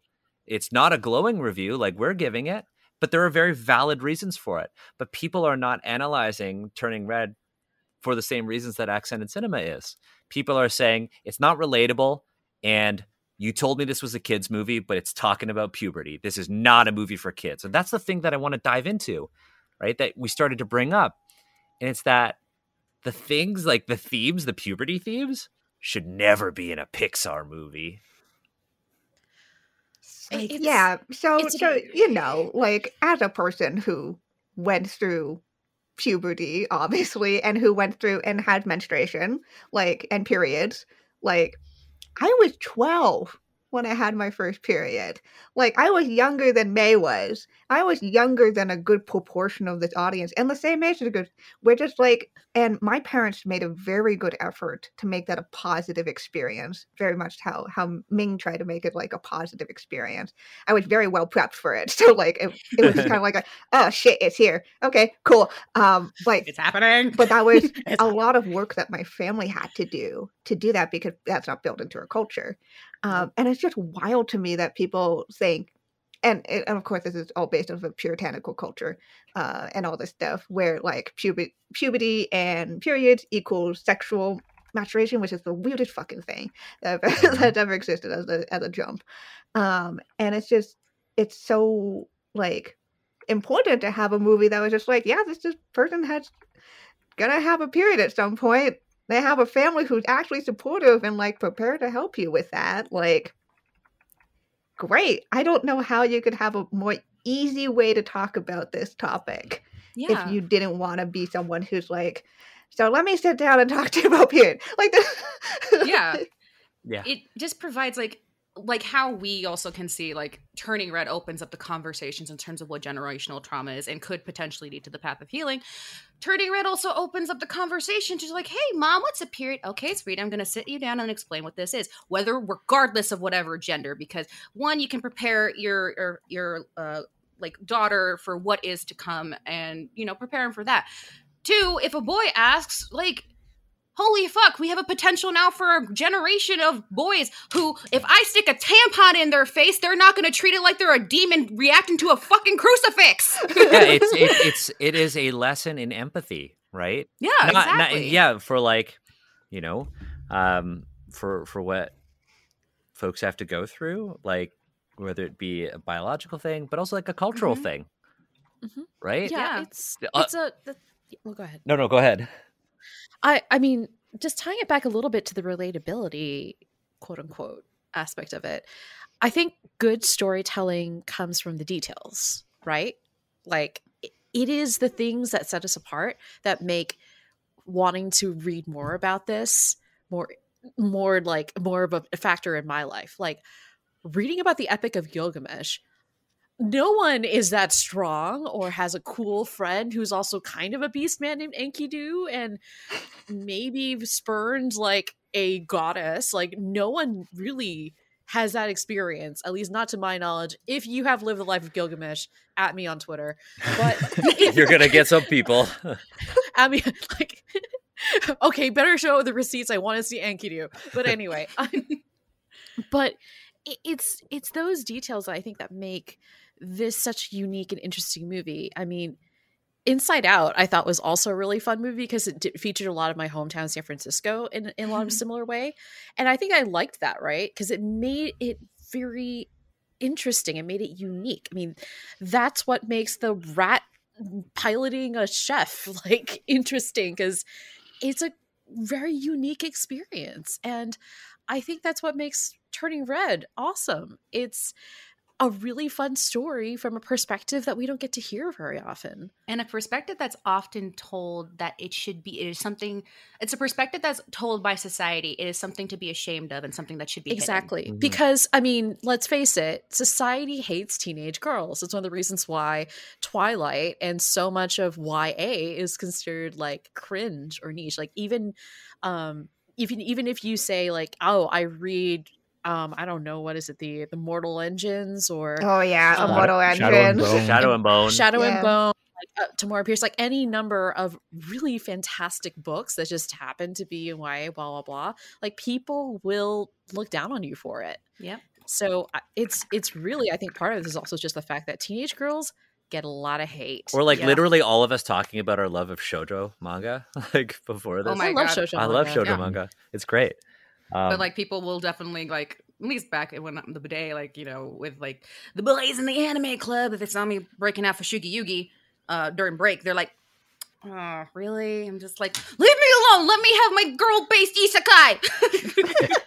Yeah, it's it just was so refreshing to have a Asian girl in in media like be cringy as fuck. yeah. Yeah. And it's- so but it's cool good, to see her it's be good. Messy It's so and loud. This is- and weird This Like- is what we like, want in diversity This of pin representation. exists now, oh, and Oh, I love it. Yeah, it's so just- cringe. Yeah. It's because, and this goes back to the whole thing, like having to deal with the emotions, like literally says the whole like everyone has a messy part of themselves, right? And it's like that's true. Everyone does have a messy part of themselves, and it's it was so nice to have a a Chinese girl be shown as having a messy part of themselves, and like that was a good thing for her to embrace it. Like I can just imagine with this this movie if I had watched it when I was a teenager been like way more like, oh yeah, I can be a fucking weirdo and it's fine. And someone will I, love I you was, for it. yeah. exactly like Exactly. Jin Lee. Yeah, when he was talking about Ming's panda, he was like, "It was quite destructive, but your mother, she was incredible." And I'm like, "Get you, get you someone who will love you and your messy panda side." Me- Like your messy Lee. kaiju panda side Yeah, Yeah. and it's just it's just so important to like have that and to uh, because that is a message that's not just for Chinese girls, right? It's just also a message for for everyone that like being messy and true to yourself it's difficult. It's, it's a difficult thing especially if you're if you live uh, a certain life that has certain traditions and everything um but being true to yourself and learning how to mesh the two together those two parts of your of yourself the many multiple fa- multifaceted parts of your life together is an important thing. Um and it's just yeah it's just people need to stop talking about relatability because the important thing is is it a good story? And if relating to it again like i've talked about it's just a cherry on top. It's just another thing to put on top of it as like a, a to enjoy that experience. But that doesn't make it a that doesn't that's not the entirety of the experience. Yeah. the entirety of the experience is these characters. The entirety of the experience is the storytelling. The entirety of the experience especially with an animated film is the artwork is the the craftsmanship right? Everything about it is what made it a good experience. And then for myself being able to relate to it which is great. That was just another thing that just made it lo- lovely to me. But i still would have gone and i was talking to like my family about it. It's like yeah this movie's not relatable to everyone. That doesn't matter. That doesn't Yeah, change anything about it. doesn't change anything. So, okay, I want to go through a couple of questions, and there is a topic on our agenda that we haven't covered yet. Uh, that we talked Cool. about Sonya that I that I would like to address, but like I'm talking about in our private chat, I honestly think it just it it should be a part of a larger conversation, and I don't want it to be a footnote. Um, now we have a couple of questions that I think we could go through pretty quickly from our patrons. First one is a really simple one. That's I don't not- not a simple one. Oh, ooh, caught myself there. Uh, is a very good question related to what we're talking about, and it's what is the youngest age you would suggest for a child to watch this movie?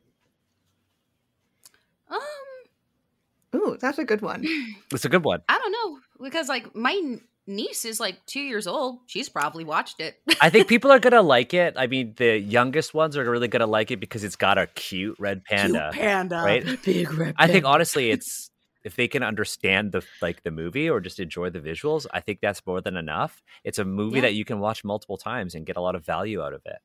Right? Yeah, I think the only thing I would have in terms of like an age restriction is if you have a kid that is a little bit more, you know, timid, um, they might not be There's so some crazy scary about bits. when the kaiju bits. Yeah, that's true. Yeah, Kaiju they bits might are not be- definitely a they- lot. yeah they might not be super into the giant giant Yeah, panda 'cause- destroying stuff but i think generally speaking we don't put an age restriction on most pixar movies It's true. yeah. So I'm just gonna say whatever you the way that you generally are like maybe we don't want to have the the whole in up for example the scary scene of the dogs chasing the the bird and it's just like basically shot like a horror film. Uh like maybe not have like if you don't want to address that that's fine. I don't think the topics it's themselves Yeah, are really topics- an age restricted thing or the story itself is not an age restricted thing it's more like a It's like this scary there's honestly- scary scenes. honestly, Yeah, yeah, it's the visuals and how your child can handle it because like my niece for a very long time when she was one was terrified of the short lava because of the big boom. the there, there are there are And she'd start layers. There are layers to turning red that you can experience. It's just like a lot of these more like these cartoons with that have some adult themes, like Adventure Time, right? You, Mhm. you, everybody's going to get something out of it, whether it just be this Yeah. cute, cool thing or like this really, really deep examination of childhood trauma. Um, yeah. So- Steven For Universe is the same way. Yes, Yeah. re- really good example. Mhm. I would I would say again most Pixar films like if your um, child is okay watching Finding Nemo or like Inside Out or like WALL-E, Turning Red is probably kind of the same level of appropriateness. Oh, there And are So even like, then, as- it doesn't have death in it, like a Yeah. fucking ton of the other Pixar movies do. right. Let's first Yeah. of all, Yeah, it's true. Nobody let's talk about the, the opening of Up. Can we just talk about the opening of Up? I, can't I have- listen to that theme without crying. You know what's really hard? King, Wiping yeah. away tears underneath two layers of glasses. The glasses I normally wear for my And the- visual correction, and the 3D glasses in the film. Yep. Yep. Very difficult So, getting out all the tears. Uh, a quick one. Let's let's kind of go through uh, an e- Yeah. an easier one. What's your uh, uh, what's your favorite Asian moment that might have gone over a mainstream audience's head, or favorite Canadian moments? I will mine. Cut fruit. Cut fruit! Oh yeah, Cut cut That was fruit. mine. Yeah. Sure was there. Um, Canadian ones are going to see are going to be the streetcar. Yeah. Doing homework on the streetcar It's streetcar. so weird to me when I just saw when my friends just like bite. I go to their home and they just bite into fruit, and I'm like, you don't just you don't cut your fruit. like I still cut my fruit. Like du- like I get I get like apples from the farmers market and I will cut them. Mm-hmm. and then I will bring them out for us to eat. Oh man, I think for me, like favorite Asian thing is just the love that goes into creating the food because like I guess like for my family and like a lot of Asian families, the way like, it- sometimes we don't say I love you out loud, but the way we do say I love you for certain is by feeding Well, each you know how- how good food. What they say about Chinese people is like, you know how they say "I love you" is "Have you eaten?" Have you eaten yet? Have yeah. you eaten? Are you hungry? Yeah. Mhm. Have Oh, you what- have you eaten what- rice? Have you eaten Oh, rice? yeah. Have you eaten Sorry, rice? that's I that's will s- generational trauma for me. I, I will say, okay, there's one very specifically Asian thing that I loved. So Jin wears um these sandals. Sandals and they're with- black with like this white stripe. Yeah, yeah, yeah. They're like an Adidas knockoff.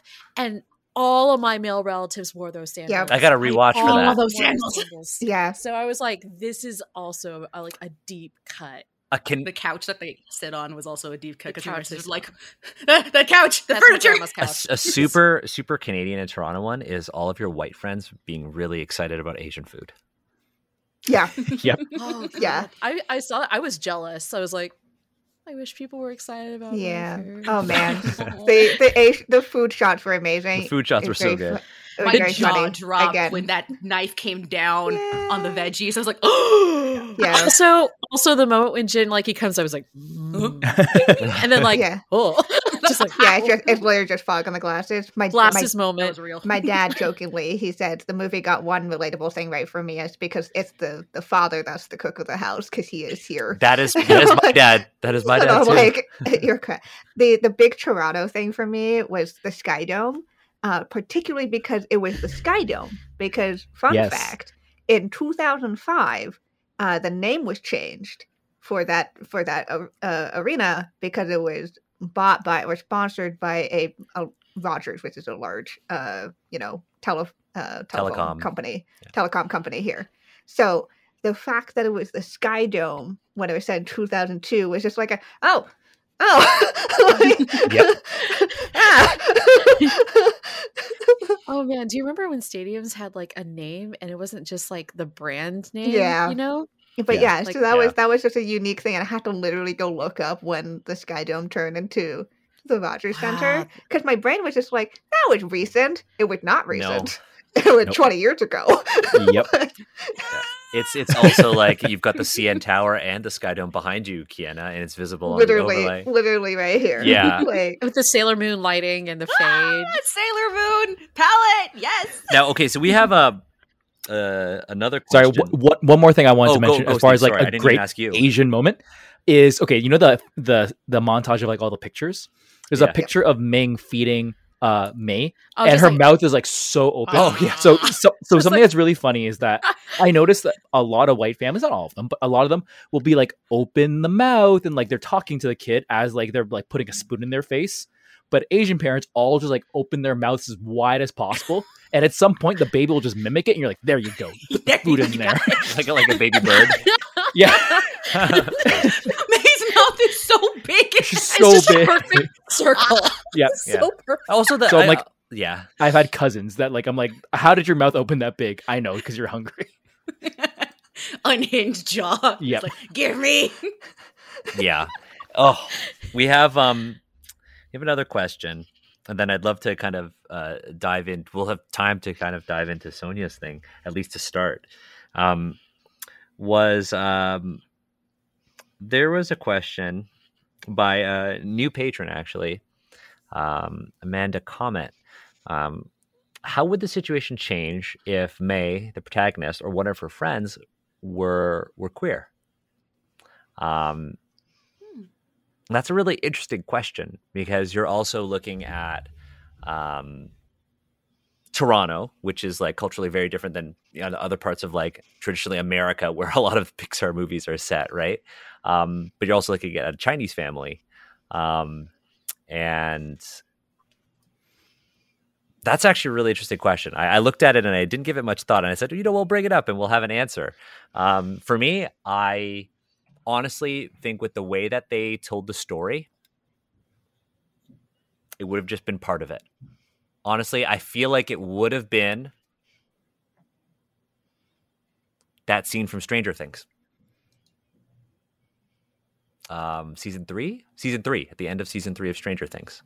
Um, I think because of the storytelling style, with the way that you know the characters were portrayed and the way that like Toronto's diversity is captured in this movie, I really don't think that it would have changed too much of the movie because the if Mei was a, a queer character, I think her parents would have accepted her for that because the other things that Mhm. she's doing to try to be a good daughter. Mm-hmm. Yeah, like oh, speaking of like queer narratives, and one part that also it made me personally cry because I saw a bit of myself in it was that part where Mei's mom has gone through the portal and she's asking, it's like, Mei, are you sure you want to do this? And Mei confesses to her, it's like, I'm becoming more of myself, but I'm scared that's going to take me away from you. And me having recently come out to my parents as bisexual several years ago, and my or not several years ago, it was at the beginning of the pandemic actually. Um uh having finally realized like oh shit no, no i'm bi i'm bi after you know years of com- compulsory heterosexuality and whatnot and unpacking that um my parents have always been very very open and very very loving and very supportive of the, the queer community. We have many people in our family that are queer. Many of my mom's friends are queer and whatnot. And it was always that thing in my head of like my parents are willing to accept everybody else. What if their daughter being bi is the breaking point and so when I heard that line where it's like, I'm becoming more of who I am, I'm scared that's going to take you away from me. Like, I wanted to start crying because that was like me and my experience with my mom, where I was just like, I'm becoming more of me, but what if this is the thing that finally takes you away from me after we've done so much work to heal and whatnot? And yeah, I agree with Daniel that if the, if one of the girls was queer, or if Mei was was queer, I think, you know, it. I- I don't think it would have. I don't think it would have changed the friend group dynamic at all. No, I don't, don't think, think it. so. I don't think it would have changed the message at all. In fact, Mhm. honestly, if they had done it, I think it would have made the movie even more interesting and like even Mhm. better. Um, but I look forward to you know Pixar doing a ton of shorts about all the characters because Oh you know they're gonna gonna make a do. You know they're gonna do shorts about the about the I- friend so, group. So one thing I did get back, so I've been doing a series of watercolor sailor like four town stands. Um uh, on my on my Twitter, if you can see them, I'm just doing a Sailor Moon version. They're versions. of really the good. They're Oh, really thank cute. They're really good. Oh, thank you. Um, so everyone, uh, so I did get a comment on like, so you're gonna do Miriam next? I'm like, yeah, of course I'm gonna do Miriam. And somebody said, pink and blue, right? And I'm like, she wears green, and they said, oh, well, she's apparently like the trans community has apparently adopted Miriam, and so I, I was like, oh, that's cool. that's that's awesome and i'm like i could totally make a little button of that but i also thought like when you were talking about this i remember um the representation of uh of the diabetes representation Yes. in Mhm. turning red and just how like offhand it was just like yeah it's just she's there. a thing. It's just there. It's just there. And I kind of feel like that might be a thing. Like, what if Miriam was going through HRT? What if she was a a trans girl? Like, what if she's going through HRT? Maybe we just see her with some pills. Like, I, it's just like a matter of fact thing. you know? Again, that's why I think it wouldn't have been a, a huge issue because I think the way they told the story with the way the characters interact with one another, it would have just been part of their world, right? Yeah. Yep. And and and I think a lot of what so if we're talking about how it changes things, uh we have definitely seen some movies in the past that have been like that talk about um, you know, intergenerational trauma and POC stories that have been kind of co-opted in some way by by queer readings of it. I think it was in Encanto that was this recently, where it's Encanto is like a big one. yeah, where it's just like clearly there's a story about being queer when it wasn't a story about being queer. It could have been an element, like uh, people can read that as subtext. That's totally fine. Um, but it's that wasn't what the story was about. Pretty intentionally, right? The story was intentionally about intergenerational trauma and familial love and stuff like that. And I think here in the same, it it's a little different in what this question is asking, right? Like if if queerness was an element here, I think that it would have it wouldn't have changed anything. The framework of the story works really well either way. Um, Mhm. But if you were to say the story is just about subtextual queerness, that would be incorrect. So I think that's I think that's the right thing to kind of approach it as. Is like if queerness is part of it, and I think subtextually there was a lot of stuff in Turning Red that could be read, um, and I think there's also some some elements of like you know uh, outside of canon, or you know, outside of the movie confirmation about queerness. Uh, but I think it's I think it's important to say that like it just would have been another element if it was put in. Um, but if not, like that's also fine. I think Yeah. the the story doesn't really change either way. Mhm. Um, Now, It's centered very strongly on one theme. yes. yeah, And I think that's where this is like an ongoing thing, but talking about intersectionality and the nuances of it Yeah. becomes ever more important. Mhm. So it is totally valid to like have this queer reading of the movie, but to like you said, kind of like co-opt the message and try to, you know, force certain narratives and things like that that the directors didn't intend, though valid, has limitations. And you have to be really careful because you might unintentionally be silencing the stories of people who, you know, are more closely aligned with the director's intent. Now, of course, I'm a big fan of killing all of your artists, uh, killing all your authors, but at the same time, there is there is validity in talking about the context of how these things get created. Right. yeah, Um, and, and I mean, there.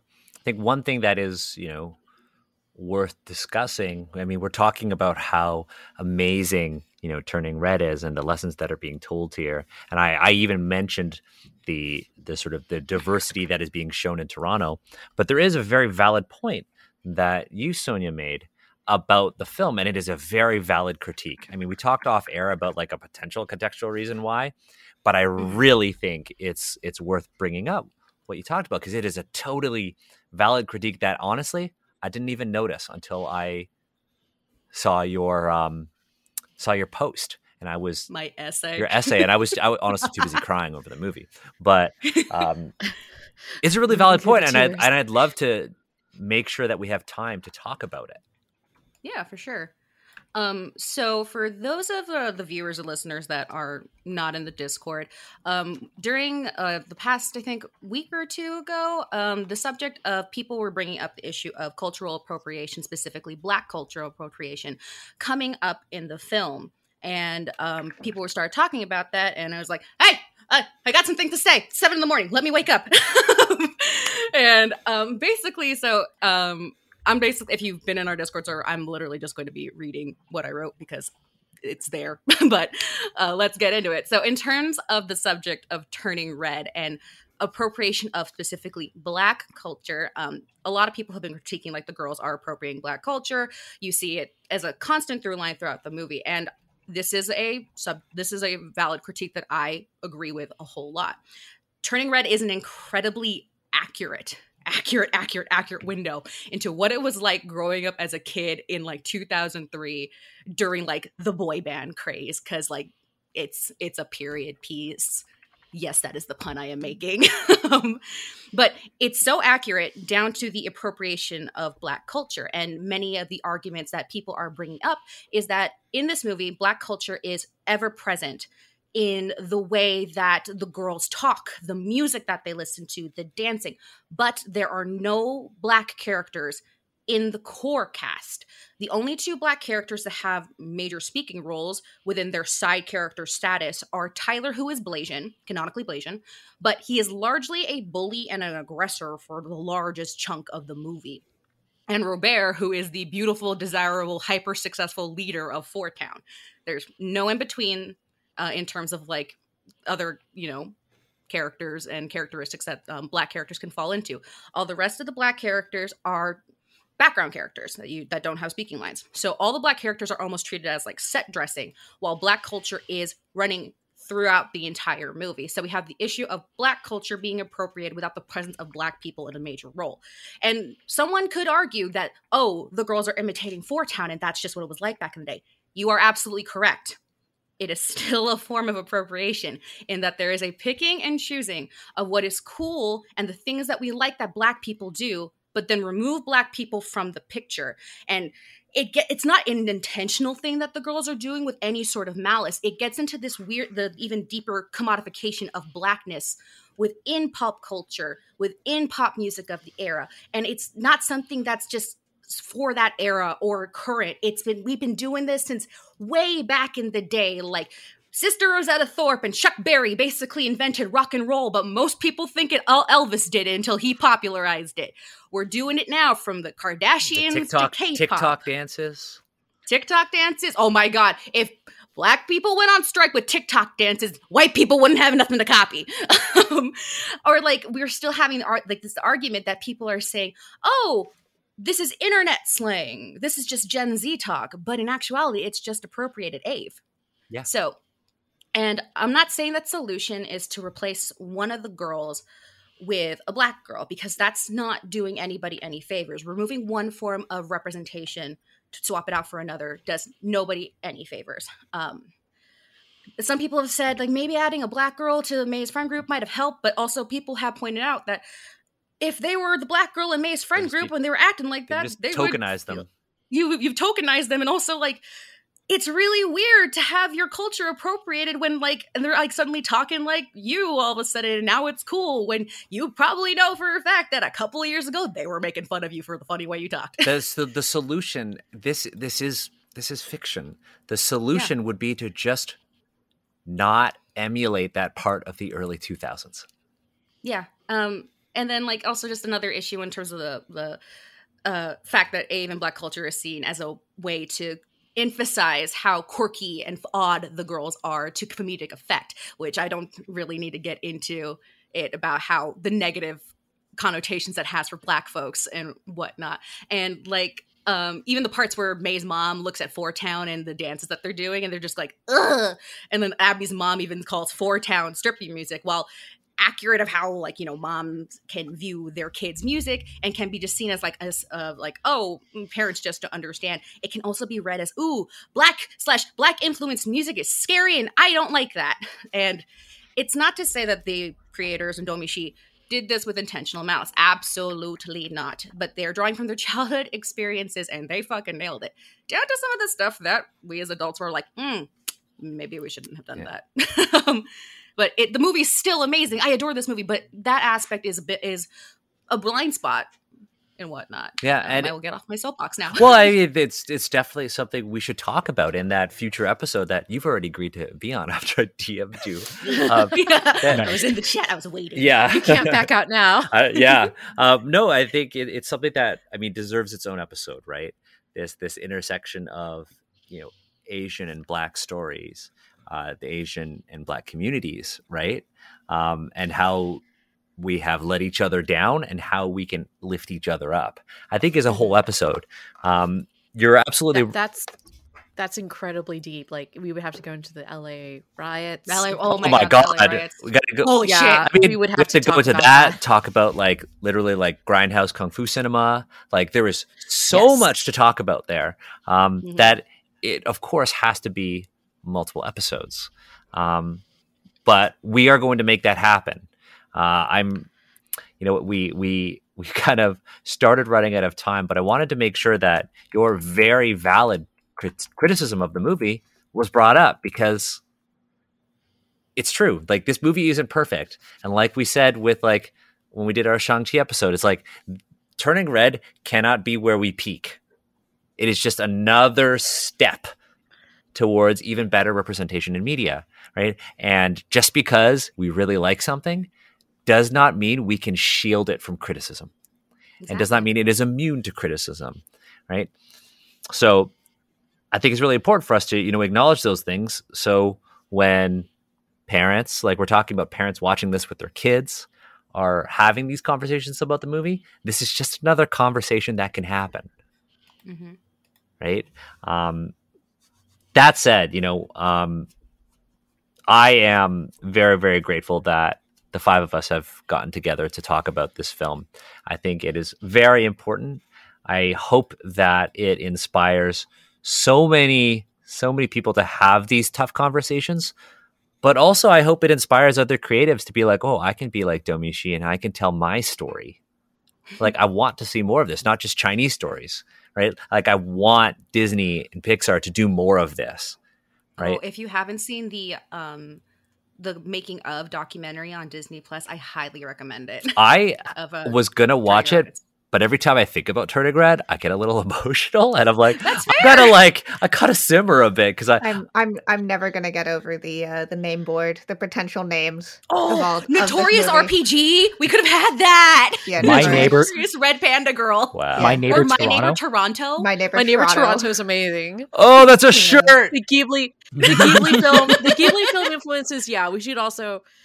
It's just there's so much. I mean, to- you're right. There's so much to talk about. I, I love like unlike like say other other Disney movies. Like I love the specificity of this. This is great. I want to see more. Yeah. Clearly, money is there. Give it to me. Honestly, I'm. yeah, I. This is this is why it's going to be super important to like support this movie. I know people would have gone out in droves to watch it in theaters, um, but like stream this movie on Disney Plus. Don't illegally stream it. Um, watch this movie. Buy the buy the merch. Like it's important to show. like Michelle did. Not sponsored. Um, we have not taken that Disney money. Um, no mouse money for here. no mouse money for here because you know we we want to kind of control the content that we make and uh, we are able to control the content we make uh, because of the support of our amazing patrons um, we have a lot of people to thank because look this is um, running asians represent is hard and having these conversations is difficult and maintaining our, our discord community and making sure it's a you know it's a safe and growing space um, is tough. And you know we're able to do things like continue to produce this content get new mics not have to take on sponsors to do it like we were talking about steve uh, because of our amazing patrons um, we have a lot of people to thank and i'm soon i'm going to have to fix this graphic to make it a, little bit more to, to create more space and want to i want to thank so many people you know our guardians of the realm uh, brooke bright pixel grotto jeremy who i believe has a new article on d&d beyond soon about the new um, d&d book which i am super hyped for also because pam um, the Yep. the the overseer the founder of our discord server wrote an adventure in the upcoming d&d book and i am very excited to do an episode on that. Super excited to do an episode on that because i think it is like we need to show people that this is uh this is the kind of content that needs to be supported. Um also so daisy may arjun justin uh, Hua Yan, and of course, Sunlit Music. Thank you for your support. And thank you to our most honorable patrons. Now, I know my partner is actually watching this stream. So I was texting and I was like, Marla, soon, please. Marla time. Um, because we we're- give the give the Marla. bring Marla, please. I actually get to see Marla like as it happens Live, instead of live, the yeah. one person in chat going Marla. yeah, yeah. So we're talking about like red pandas. Well, we've got Big Marla. Um, Big Marla. Big Marla. I Um, ran the numbers and I did calculate Marla is a kaiju. Marla so just like straight up is a kaiju. Um, I- I, I literally shared a picture of Marla on Slack at, at- on Slack at work, and the senior manager of my department was like, "Can you send additional photos for scale?" She's so chunk. Put a Uh, banana next to her. For She's some so reason. Banana for scale. yeah, First, just first time So- I yeah the first time I went over and to you Daniel's met place. Marla. I've met Marla. I the first time I went over to Daniel's place, um, I I didn't see Marla at first because she was off hiding, and then we were in the middle of recording, and I just feel something nudge my bag, and I look down, it's just It's a raccoon. full- She's like, Just it's so a it's like- Fuzzy orb. and I was like, oh, oh no, I love her. She was trying so I- hard to get into my bag. She was just like, hey. Hey, you got you got something here for me? And I'm like, I, I do not. I just have love. and A- Agatha Agatha brings treats. That's That- why. I thought you were going to say that you couldn't see Marla because everything was Marla.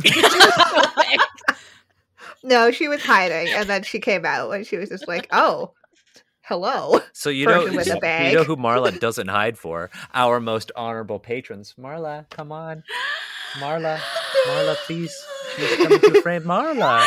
Um, so Marla, you have to thank the most honorable Metal Weave Games, Valorous Games, Dungeon Glitch, Matt, most honorable times two Epic Impulse, Yep, really X, and uh, Amanda Comment. Can we get a little squeak, Marla?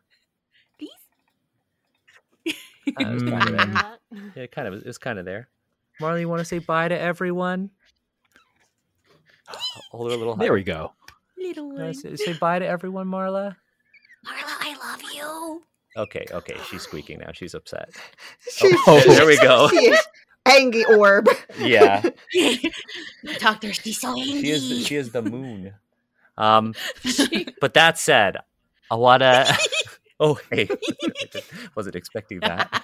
Um, Father. Father, please. Um, I want to thank you know Steve as usual for joining me on our two-year Twitch anniversary, and Sonya, Kienna, and Michelle for just being here with us for this you know special day, special anniversary to talk about this special movie. And of course, thank you for being vulnerable. Thank you for being open. And thank you, audience, for listening, watching. This was a tough episode, but I think at the end, we kind of have come to the conclusion that yes, this is a Chinese Canadian story set in a very specific Canadian city, but it is a story of universal themes. It's a story about having conversations, tough conversations with your parents about trauma and their trauma. It's about being true to yourself and how that's difficult. And of course, coming to that understanding that, you know, your parents are human beings too, and they are flawed, and that is okay. And in acknowledging this and acknowledging the sort of complex relationships that we have with our families and our friends too, because again, found family is just as valid family, right? You know, you could come to a more sort of positive and happy future for yourself and your community. Um, that said, I just want to thank everyone for for joining us for our two year Twitch anniversary, our 51st episode of Asians Represent. Um, we hope to see you folks again soon, or we hope that you folks tune into us in your ears soon. Um, that said, take care, everyone. Um, Happy two year Happy two-year anniversary! anniversary! Anniversary!